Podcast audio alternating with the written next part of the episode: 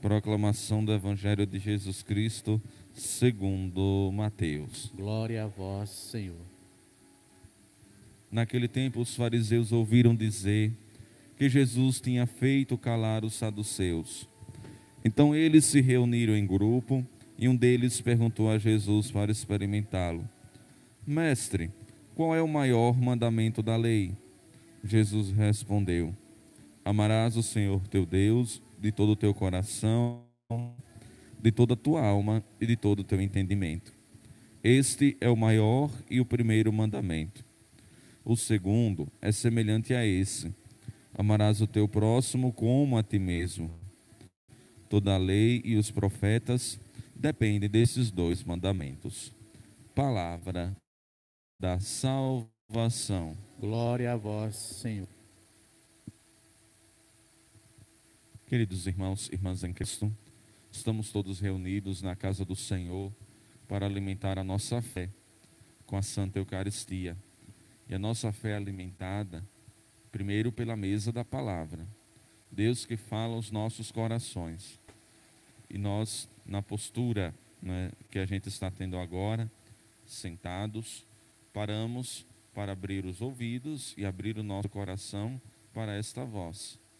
Na liturgia, os gestos falam. Quando a gente está em pé, de prontidão, como soldado em batalha. Quando a gente está sentado, estamos ávidos para escutar, para ouvir as instruções, orientações de nosso Deus e nosso Senhor. De joelhos, que se manifesta-se esta adoração, este reconhecimento daquilo que está sendo celebrado e tantos outros gestos mais que a gente vê na liturgia, o sinal da cruz, gestos das mãos e tantos outros. A liturgia é repleta de sinais que nos ajudam nesta imersão no mistério do Senhor, no mistério de Deus. Os sinais ajudam então a também nos relacionarmos com o sagrado. Os gestos não são pura é, entre aspas, capricho, puro capricho da igreja, ou porque o padre acha bonitinho né, levantar a mão, ficar sentados ou de joelhos. Todos os gestos falam, todos os gestos significam alguma coisa. Então a gente imerge né, nesse mistério né, de amor do nosso Deus, neste primeiro momento né, que é a Santa Palavra. Depois nós temos uma outra parte da igreja chamada liturgia eucarística Ambas as partes são fundamentais, importantes. Não existe parte maior do que a outra. A liturgia da palavra e a liturgia eucarística são esses dois pilares né, da Santa Missa. Uma é, está em comunhão sempre com a outra. Por isso que a gente tanto orienta. Não podemos nos atrasar para a igreja, não podemos nos atrasar para a participação da missa. Quanto é importante a gente chegar até um pouco mais cedo para nos concentrarmos, para é, nos direcionarmos né, para esse momento celebrativo, que às vezes a gente chega, entre aspas, esbaforido né, da rua e a gente não consegue aproveitar as graças e bênçãos de Deus na Santa Eucaristia.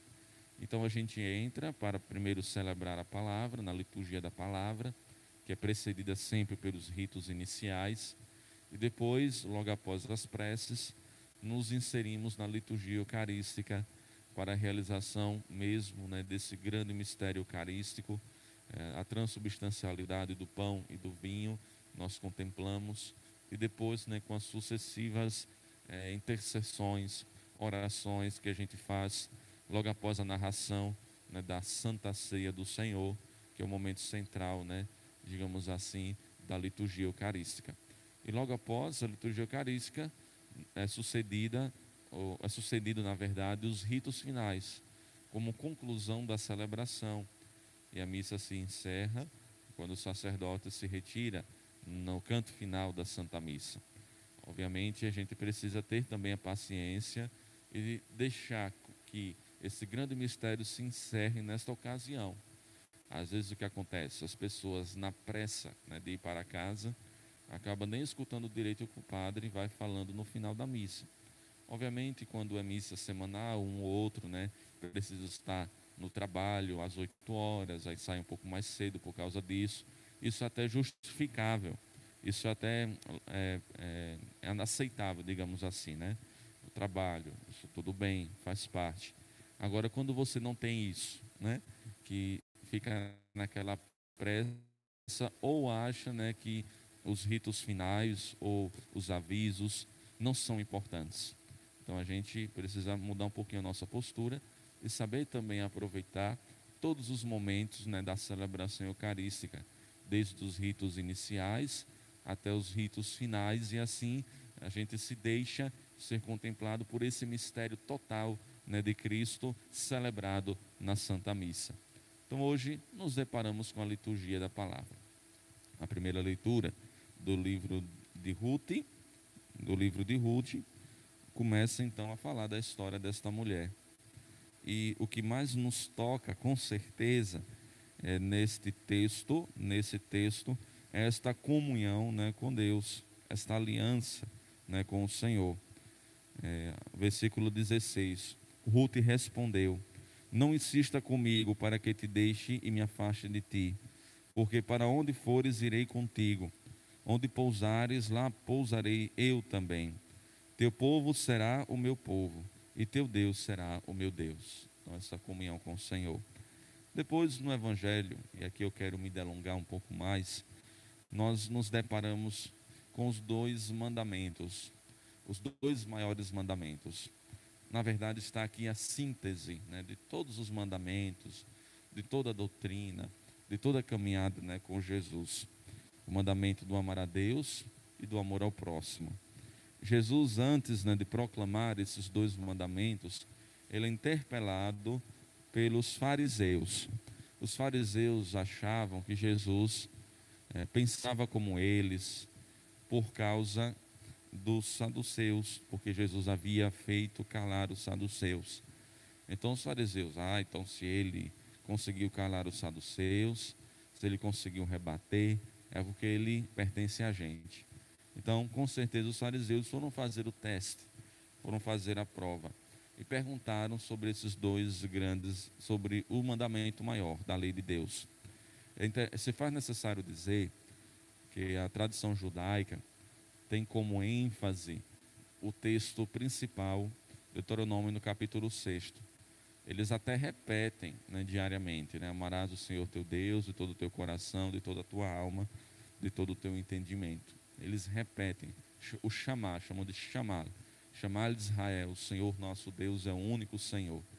Eles repetem isso como, de fato, um mantra, um mantra para ajudá-los a nunca esquecer desse amor que se deve devotar a Deus primeiramente.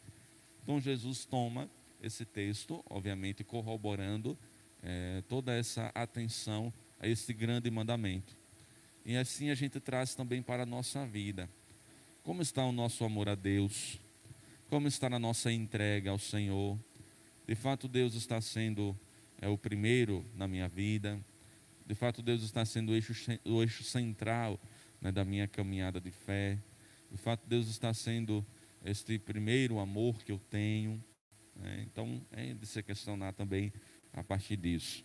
Então, eles perguntam a Jesus: qual é o maior mandamento da lei? É interessante que todos nós sempre pensamos que tudo na vida tem hierarquia e tem né, é, escala de graus. Uma coisa mais importante que a outra. De fato, nesse sentido, sim. Mas a gente também precisa tomar muito cuidado com isso. Porque às vezes o que a gente pensa que é importante não é importante assim. Eu digo né, quando a gente vai fazer as nossas atividades, quando a gente vai pensar sobre algumas coisas na vida, a gente vai pensando que aquilo é importante em detrimento a outras coisas, e na verdade não é, e a gente acaba né, caindo no erro, e a gente às vezes acaba caindo nas distorções da vida, nos desequilíbrios né, da vida, vai pensando que coisas, por exemplo, pessoas, situações, são mais importantes do que outras, e assim a gente vai caindo nos erros da vida, a gente vai então é, se desviando dos verdadeiros caminhos que a gente deve trilhar. Por isso que os israelitas e depois, consequentemente, os judeus sempre repetiam exaustivamente Deuteronômio capítulo 6. como um mantra, para fazer lembrar que a coisa mais importante da vida do ser humano é o amor a Deus, que deve né, ser né, reconhecido com todo o coração, com toda a alma, com todas as forças humanas. Não é uma ideia, não é um, um, um manual né, de avisos, não é um manual de instrução, né? é de fato uma, uma condição existencial né, que a gente deve impor a nós, o nosso amor a Deus, nosso amor a nosso Senhor. E isso deve acontecer na prática, não deve somente acontecer nas palavras. Outro aqui está, outra tentação está aqui em colocar tudo isso aqui no campo somente das palavras. É, Deus é meu tudo. Tem gente que, entre aspas, faz até tatuagem né, para mostrar, bota em adesivos no carro, bota na, na, na porta de casa, né, coloca nos Instagrams e nos, nas redes sociais da vida. Mas quando você vai olhar, não corresponde né, com a realidade de vida, não corresponde né, com a vida concreta. Então, todos nós, mergulhando nesse texto bíblico, precisamos então nos questionar: será que de fato o amor a Deus está sendo prioridade na minha vida? Será que eu amo de verdade nosso Deus? Ou facilmente troco o Senhor por outras coisas da vida? Ou facilmente troco a Jesus? Eu sou infiel, inconstante nesse quesito. Então, aqui está uma dica da gente sempre repetir para todos nós: amar a Deus sobre todas as coisas, amar a Deus sobre todas as coisas, amar a Deus sobre todas as coisas. Este mandamento não vai ter sentido nenhum. E depois João Evangelista vai aprofundando nas suas cartas, se não tiver uma outra perna, a perna do amor ao próximo. Aqui está uma grande novidade né, de Jesus, de colocar esses dois mandamentos quase no mesmo patamar. Obviamente, o primeiro, o amor, o amor a Deus sobre todas as coisas, é a prioridade, é o mandamento mais importante. Mas é, relacionado a este está o amor ao irmão, o amor ao próximo. São como as duas pernas, é como uma síntese né, daquilo que a gente precisa vivenciar hoje. A gente não vai amar a Deus se a gente não conseguir desenvolver o amor aos irmãos, o amor ao próximo, o amor aos outros.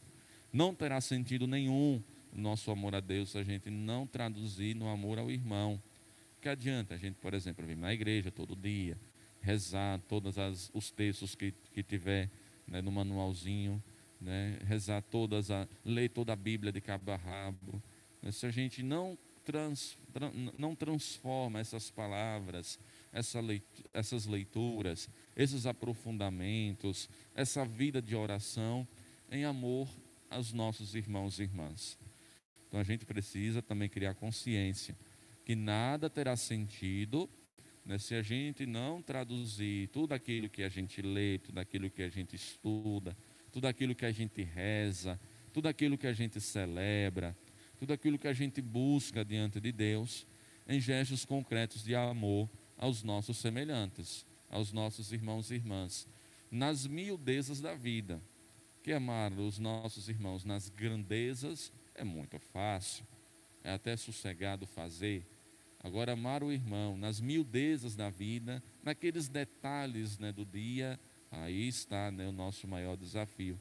Que muitas vezes nos detalhes da vida são manifestados as grandes coisas, as grandes graças, as grandes bênçãos, ou para as nossas vidas, ou para a vida das pessoas que estão à nossa volta.